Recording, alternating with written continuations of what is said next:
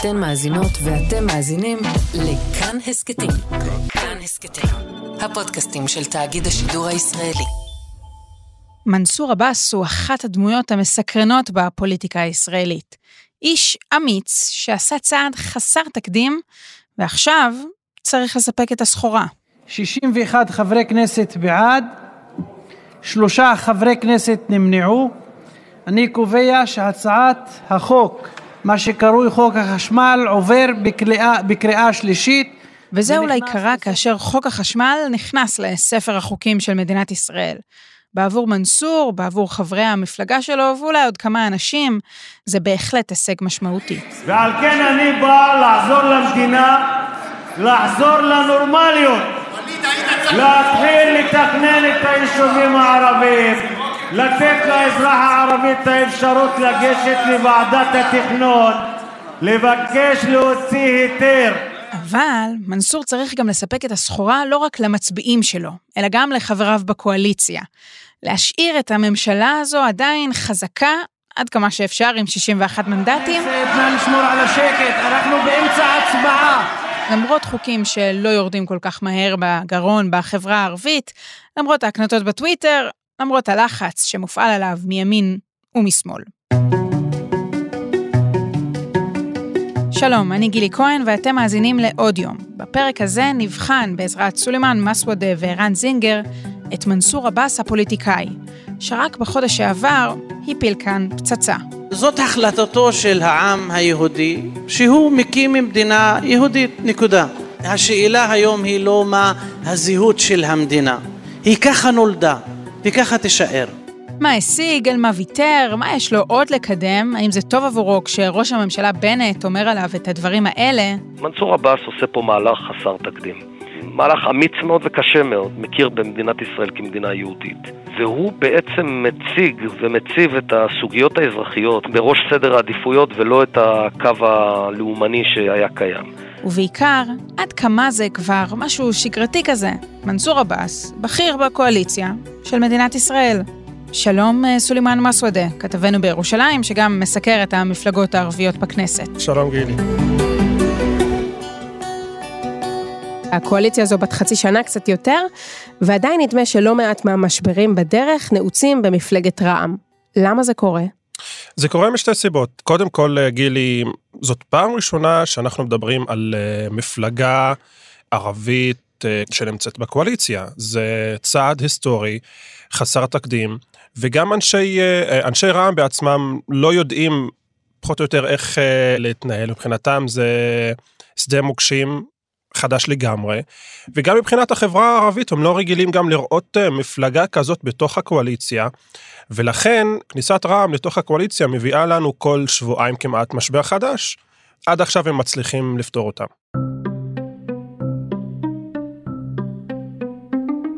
הם באמת החוליה החלשה בקואליציה הזאת, או שקל להדביק את זה עליהם, כי בכל זאת, אתה יודע, הם הטירונים האלה שאף פעם לא היו חלק מהקואליציה? אז תראי, כל אחד הוא חוליה חלשה, כי אנחנו מדברים על קואליציה של 61, אבל גם קל להדביק את זה עליהם, כי אין מה לעשות, כניסת ערבים לקואליציה זה לא משהו שמובן מאליו, זה משהו חסר תקדים, וכניסת רע"מ לקואליציה מזמנת אליה ביקורת משני הצדדים, גם uh, מהליכוד, אבל גם מהחברה הערבית שראו בעניין הזה טאבו, שלא רצו uh, להיות חלק לא מהקואליציה, לא מהממשלה, לא רצו שמפלגה ערבית תהיה בתוך תהליך קבלת החלטות שיכול להיות שנוי במחלוקת, כמו בנייה בהתנחלויות. הריסות בנגב, כשאתה בתוך הקואליציה, כל מהלך כזה יכול להביא איתו לא רק ביקורת, אלא דברים קשים הרבה יותר אה, אה, מעבר, שיכולים לגלוש לתוך העניין האישי. אנחנו גם זוכרים כשסעיד לחום, חבר הכנסת, זכרו לברכה, שהיה חלק מרע"מ, הוא גר בנגב, וכל אה, הריסה שם הייתה אה, מלווה במאות שיחות. אני ישבתי איתו פעם בחדר גילי, מאות שיחות הוא היה מקבל מתושבי הנגב, ואומרים לו, אתה בושה שאתה נמצא בקואליציה כזאת, אז תחשבי שכל אחד מחברי רע"מ מקבל שיחה כזאת כל יום על כל uh, הריסה, לא רק בדרום אלא גם בצפון. ואז תשליכי את זה על היחסים uh, בינם לבין שאר uh, מפלגות הקואליציה. וזה מוביל אותי לשאלה הבאה. נדמה שלפחות מבחינת הזעזועים בקואליציה, זו סיעה שלכל אחד מחברים בה יש אה, מדיניות משלו, אידיאולוגיה משלו, קו משלו, והתקוטטות אה, אחרת עם אה, מישהו אחר מהממשלה הזו. תראי, בתוך uh, מפלגת רע"מ אנחנו מדברים על ארבעה חברי uh, כנסת שהם הורכבו בצורה די uh, מוזרה, אני חייב לומר. אמנם יש פריימריז בתוך uh, רע"מ, גילי, אבל אה, שימי לב, אנחנו מדברים על אה, אה, מנסור עבאס, שהוא בכלל תושב הצפון, אבל ה base של רע"מ נמצא בדרום. מאזן גנאים, מספר שתיים אה, ברשימה, הוא בכלל לא איש של רע"מ, הם הביאו אותו מבל"ד. שזה ההפך המוחלט של רע"מ. ולמה הביאו אותו? כי הוא איש חזק בסכנין, כי הוא היה שם אה, אה, ראש עיר. כי הוא רצה, מביא קולות. נכון, מביא קולות, והוא גם יכול להתנהג כסיעת יחיד בתוך אה, רע"מ ולעשות מה שבא לו. הוא אומר, אני הגעתי לפה לתחנת אה, מעבר, אני רוצה לחזור להיות ראש עיריית סכנין, מבחינתי הכנסת זה מקום כזה להעביר את הזמן. אה, ווליד אה, טאהא, לדעתי, אה, נמצאים בתוך סיטואציה כזאת ברע"מ, שהוא השוטר הרע. ומנסור עבאס הוא השוטר הטוב, הוא לרוב גם עושה דברים שלא על דעתו של אה, מנסור אה, אה, עבאס. אני גם לא שולל שהוא ירצה להיות יושב ראש רע"מ מתישהו. Mm-hmm. ואימאן ח'טיב יאסין היא, היא יד ימינו של מנסור בתוך רע"מ.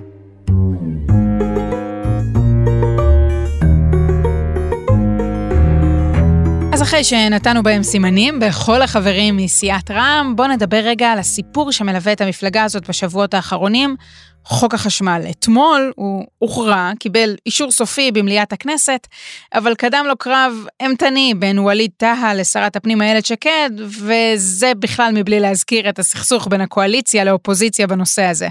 אז קודם כל, תעשה לנו סדר, סולימאן, על מה בכלל היה הוויכוח? הסיפור בסופו של דבר, גילי, מתנקז לבעיית התכנון והבנייה בחברה הערבית. לא צריך להסתיר את האמת, ממשלת ישראל מאז הקמת המדינה לא כל כך רצתה להשקיע בחברה הערבית, לא הקימה יישובים ערבים חדשים, לא כל כך התעניינה בלהסדיר את יישובי החברה הערבית, את סוגיית התכנון והבנייה. את יודעת, קצב הילודה הוא גבוה יחסית בחברה הערבית, רוצים אה, לבנות עוד אה, בתים, לא מקבלים אישורים, אז בסופו של דבר הם נאלצים קודם לבנות את הבית, ואז להתחיל בתהליך קבלת אה, האישור. וכשאתה בונה בית כבר ומאכלס אותו, אתה רוצה שיהיה לך חשמל. אז רוב התושבים שיש להם בתים כאלה חיברו חשמל בצורה לא חוקית, בצורה מסוכנת אה, מאוד, ורע"מ, אחד הדברים שרצו לקדם, להראות אה, ממש הישג משמעותי מיידי לציבור המצביעים שלהם, זה לסדר את סוגיית החשמל. בהתחלה גילי, חברת החשמל מאוד תמכה בעניין הזה, רצתה להסדיר אותו, אבל ווליד טאהא רצה ללכת מעבר, רצה גם שבתים שיש נגדם צווי הריסה לקבל הכשר. לחיבור לחשמל. במילים אחרות, רצה להגדיל את ההישג. נכון, ממש. והוא uh, נתקל בשרת הפנים שקוראים לה איילת שקד, שבלשון המעטה לא אוהבת את זה, וגם לפי הפרשנים היא רוצה למצב את עצמה כסמן הכי ימני בתוך uh, הממשלה. ואנחנו ראינו ששבוע אחרי שבוע, כל אחד טיפס על עץ יותר מדי אה, גבוה. כשבסופו של דבר בא ווליד טאה ואמר, אני רוצה להפקיע את כל הסמכויות של עניין החשמל מאיילת שקד. זה באמת היה עץ יותר מדי גבוה שווליד טאה טיפס עליו. בסופו של דבר, הוא ירד ממנו, אה, הסמכויות נשארו אצל אה, איילת שקד.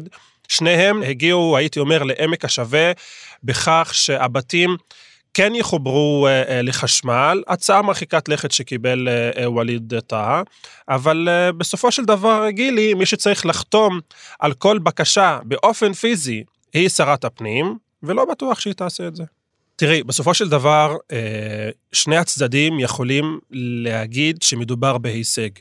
ווליד טאה יכול להגיד, אני קיבלתי פחות או יותר את מה שדרשתי, למרות שהייתה כאן התקפלות מפוארת של רע"מ, אבל הוא יכול להגיד, אנחנו יכולים לחבר בתים לחשמל, בבקשה, אתם יכולים להתחיל עכשיו בתהליך, והנה כניסת רע"מ לקואליציה לא הייתה אה, לשווא.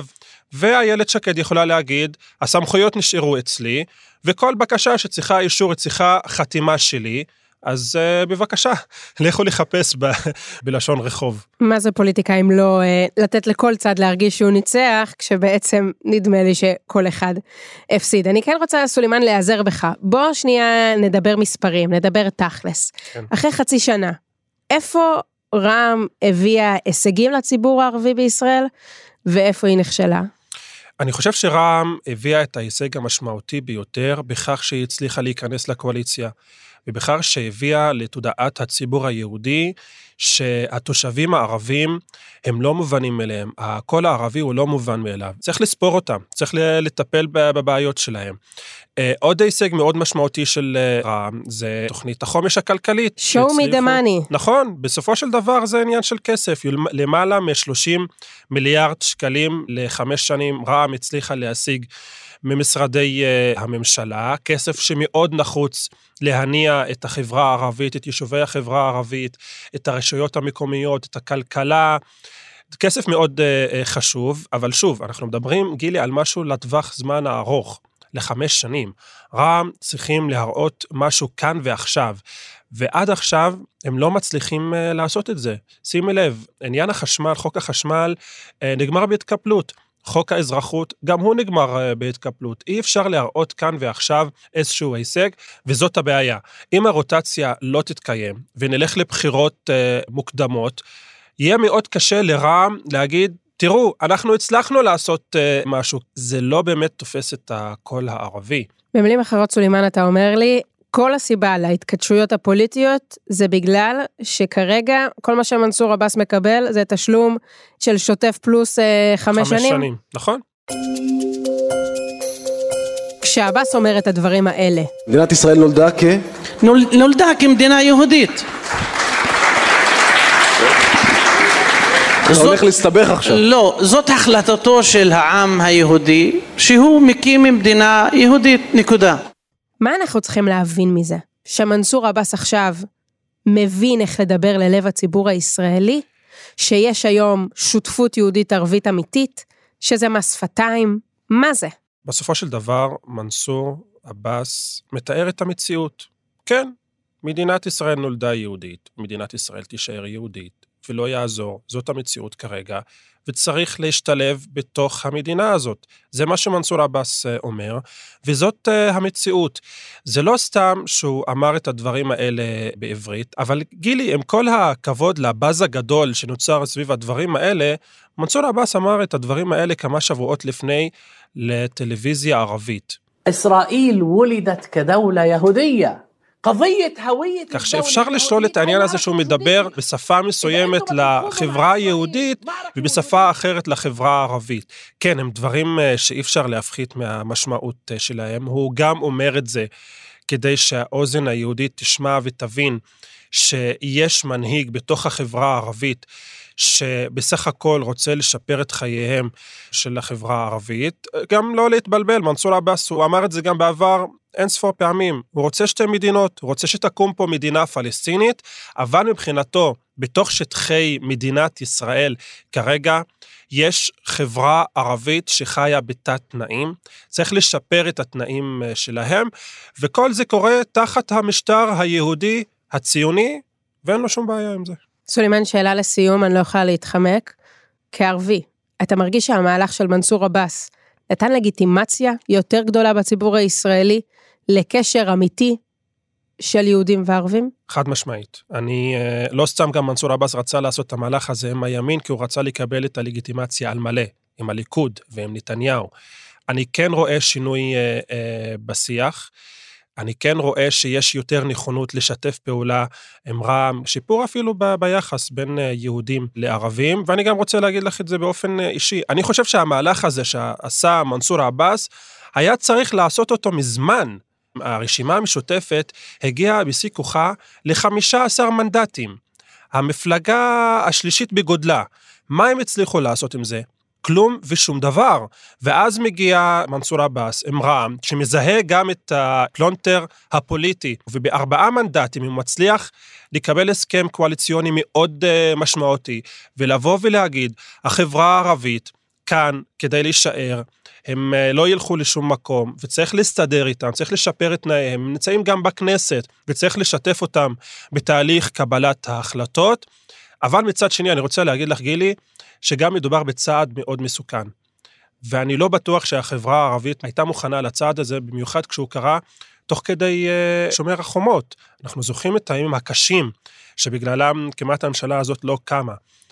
אני חושב שאם המהלך הזה יצליח, אנחנו כאן בפתחו של שיתוף פעולה מדהים בעיניי, שצריך לשמר אותו בין יהודים לערבים, אבל אם הוא ייכשל, כל פוליטיקאי ערבי שירצה לשתף פעולה עם uh, ממשלות ישראל, הוא ייזכר בדוגמה של מנסור עבאס ויגיד, על הטעות הזאת אני לא אחזור.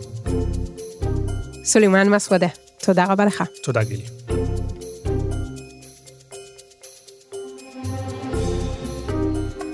אז אנחנו רוצים להתעמק עוד קצת בסוגיה הזו ולבחון איתך, ערן זינגר, שלום לך. אהלן. את האמירה הבאה שאנחנו שומעים מהפוליטיקאים הישראלים בעת האחרונה, ראש ממשלת ישראל הוא לא אחר מאשר מנסור עבאס. האומנם? זו האשמה שיש מי שיגידו שהיא ניסיון אה, לפגוע דווקא בראש הממשלה האמיתי, כן, בנפתלי בנט. אבל מבחינת מנסור עבאס זו מחמאה או שזה כן, העלבה? זו מחמאה, כן, זו מחמאה מאוד גדולה. מחמאה מאוד גדולה. כי זה מה שהוא רצה. הוא רצה להגיע לצומת קבלת ההחלטות. והוא קיבל מנדט מהציבור שלו, ואני שם פה כוכבית, לא רק, ולא רק מהציבור שלו, אה, בתוך החברה הערבית, להיות בצומת קבלת ההחלטות. גילי, כדי להסתכל על התפקיד שמנסור עבאס ורע"מ ממלאים בקואליציה הנוכחית, לא מספיק להסתכל רק נקודתית על מה שקורה בחודשים האחרונים. צריך ללכת כמה שנים לאחור ולראות סקרים מרתקים לדעתי, שבעיקר מת, מתמקדים בציבור הערבי הצעיר בישראל. ציבור שאומר כבר שנים שהוא מאס בהבטחות שהוא קיבל גם מהפוליטיקאים היהודים וגם מהפוליטיקאים הערבים. למה הכוונה? הציבור הערבי בישראל במשך שנים, בעיקר הדור הצעיר, אומר, ואת זה מראים הסקרים, שככל שחולף הזמן, הערבים לא מסתפקים רק באפשרות לבחור לכנסת או להיבחר לכנסת, או ברשות השופטת, כלומר שיהיו שופטים ערבים, במשך שנים הציבור הערבי רוצה להיות בצומת קבלת ההחלטות. הוא רוצה להיות בתוך הרשות המבצעת. זה המנדט שקיבל מנסור עבאס כשהוא נכנס לקואליציה הזאת. אז למה מנסור עבאס לא שר בממשלת ישראל, אלא רק אה, חבר כנסת ובכיר בקואליציה? אני חושב שיש כאן שילוב של כמה סיבות אה, וגורמים. אני חושב שכל מה שקשור גם להתנהלות בתוך רע"מ עצמה, בוא נזכור, זאת לא עוד מפלגה ערבית, זאת אה, הזרוע הפוליטית או הזרוע המדינית של הפלג הדרומי של התנועה האסלאמית. יש להם מנדט מהציבור שלהם להתערות בתוך החברה הישראלית. לפעול למען האינטרסים של הציבור הערבי-מוסלמי בתוך החברה הישראלית, אבל עד גבולות מסוימים. אני לא תמיד אוהב את ההשוואה הזאת, אבל כמה שנים לקח לליצמן להפוך לשר? את זוכרת כמה זמן הוא היה סגן שר?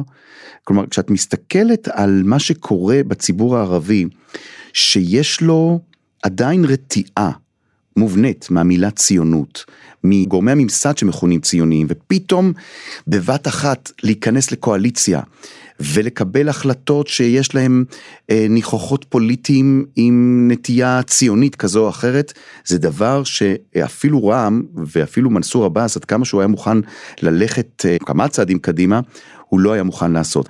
אבל, אתה יודע, עוד דבר מעניין, זה לא מה שחשוב להם, הם גם אומרים את זה בצורה מאוד מפורשת, הם לא רוצים את התפקיד, הם לא רוצים את השרות, הם לא רוצים את, אה, את כל המנעמים של השלטון שמתלווים לתפקידו של שר, הם רוצים בעיקר להשפיע. והשפעה מבחינתו של מנסור עבאס ומבחינתה של רע"מ, השפעה היא למשל ישיבה באותן ועדות בכנסת, גילי, שיושבות על השיברים, שיושבות על הברזים של התקציבים שאמורים להגיע אל הציבור הערבי ובמשך שנים לא הגיעו. קודם כל, לשבת בתוך צומת קבלת ההחלטות, וזה כבר קרה. אם היינו עכשיו מצלצלים למנסור עבאס, מה הוא היה אומר לנו? הכניסה של אה, רע"מ לקואליציה, איך היא השפיעה על החברה הערבית? אני חושב שקרה כאן אה, אירוע שהוא בסדר גודל מהפכני בתוך הפוליטיקה הישראלית אה, בכלל והפוליטיקה הערבית בישראל בפרט, ואני אסביר לך למה. מנסור עבאס מקדם את החזון הגדול של היריב הפוליטי הכי מר שלו.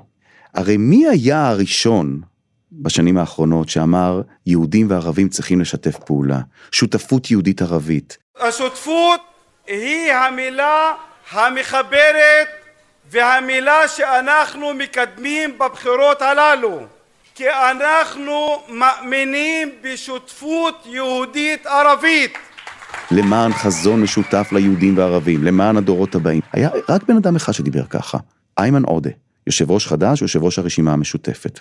מנסור עבאס קיבל את ההחלטה שלו, יש מי שאומרים ממניע, ממניעים של אגו, יש מי שאומרים שהוא זה שרוצה לא רק לשנות את גורלם ואת מצבם של הערבים בישראל, אלא גם הוא רוצה להיות זה שיכונה בפעם הראשונה זעים אל ג'ומהור אל ערבי פי ישראל.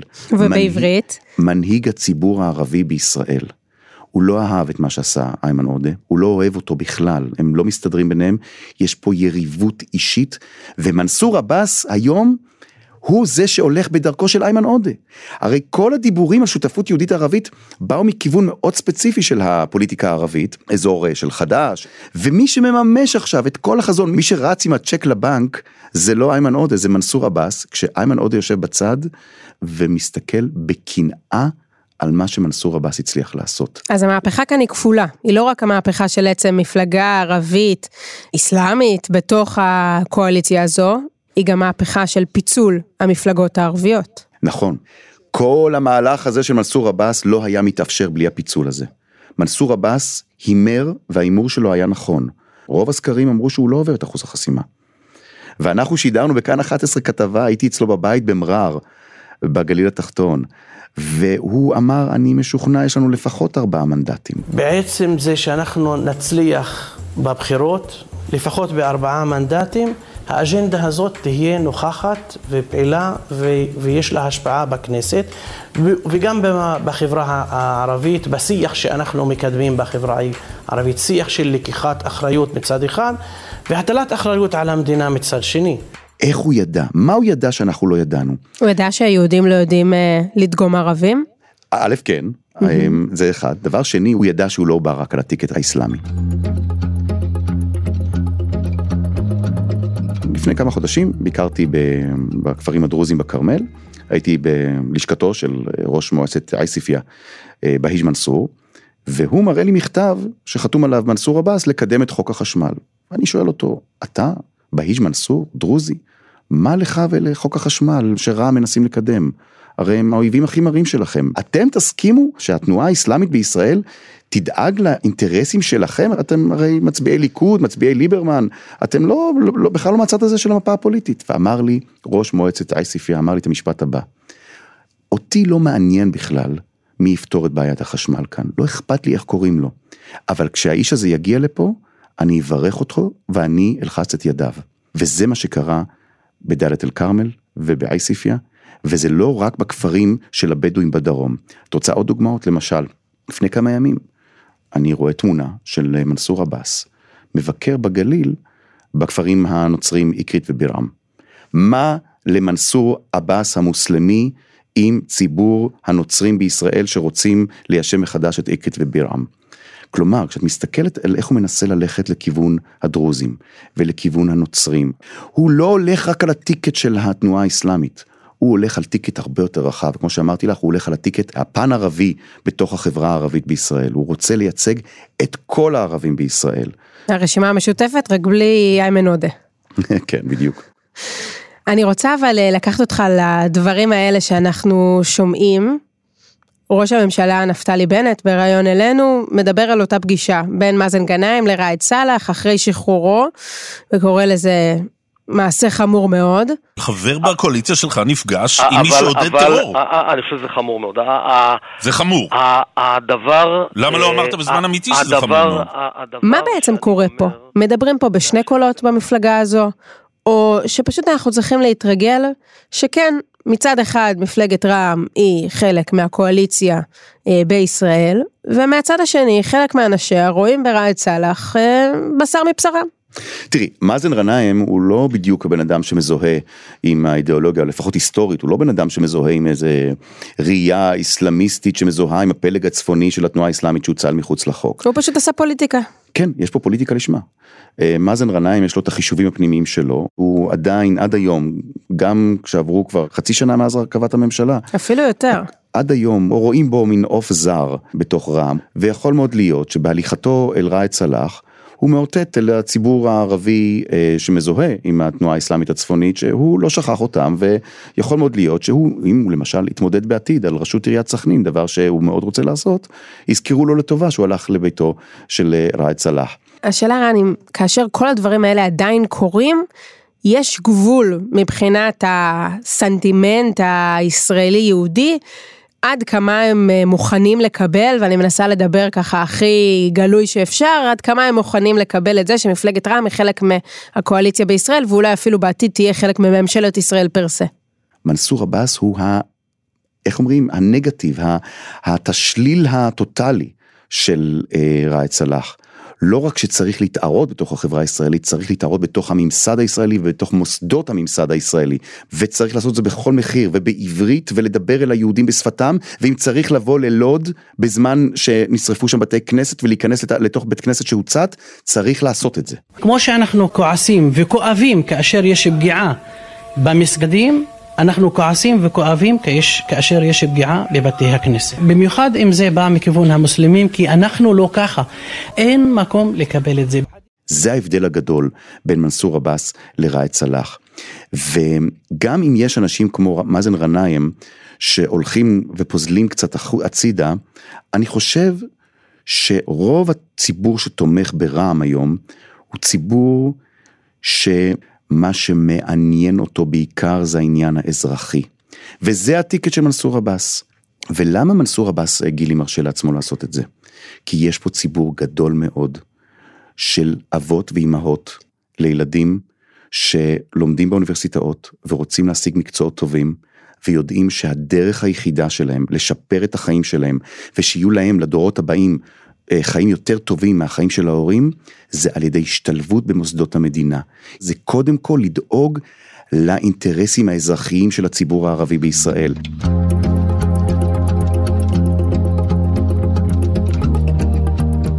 יהיו כאלה שימתחו ביקורת אבל על מנסור עבאס, מהחברה הערבית, מהמפלגות הערביות אה, היום בכנסת ישראל, שבדרך להיות חלק מהקואליציה, הוא שכח, שכח לדאוג לכיבוש, שכח לדאוג לאחים הפלסטינים, שכח לדאוג לשורה של דברים, בשביל לקבל כסף. נכון, יש האשמות כאלה, אבל את יודעת מה? בואי נדבר על מקרה אחד ספציפי. ההתבטאות האחרונה שלו בוועידת גלובס, שדיבר על כך שישראל נולדה מדינה יהודית ותישאר מדינה יהודית. כל מי שעוקב אחרי ההתבטאויות של מנסור עבאס אומר וואו וואו וואו הפעם הוא נפל שוב. זאת נפילה מילולית בסדר גודל של הנפילה שאז היה, הייתה לו בערוץ 12 שהוא אמר במקום להשתמש במילה אסירים פלסטינים הוא אמר המחבלים. אני לא הולך לבקר מחבלים בבתי הכלא. ואיזה עליהום, איזה מסע צלב ניהלו נגדו בתוך החברה הערבית אז כי הוא השתמש במילה שיהודים משתמשים בה נגד אסירים פלסטינים ועכשיו ההתבטאות האחרונה שלו בעניין יהדותה של ישראל או העובדה שישראל נולדה מדינה יהודית. את יודעת, צפיתי שההתבטאות הזאת שלו תעשה רעש ותביא נגדו עליהום, כמו שהיה לפחות בסיפור של אה, ההתבטאות שהוא השתמש במילה מחבלים. ואת יודעת מה קרה? לא קרה כלום.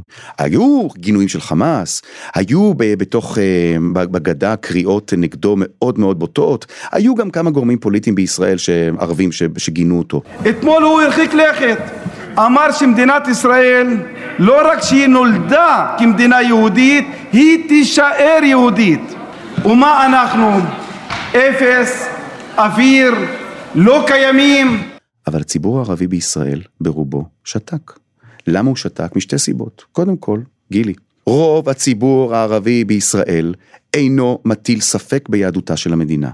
הוא לא חי עם זה בשלום, הוא יאמר חלקו שהוא סובל מזה מאוד, כי זה גורם לאפליה אה, גזענית, אבל רוב הציבור הערבי אינו מטיל ספק בעובדה ההיסטורית שישראל ב-1948 נולדה כמדינה יהודית. ואיך חיים עם זה היום?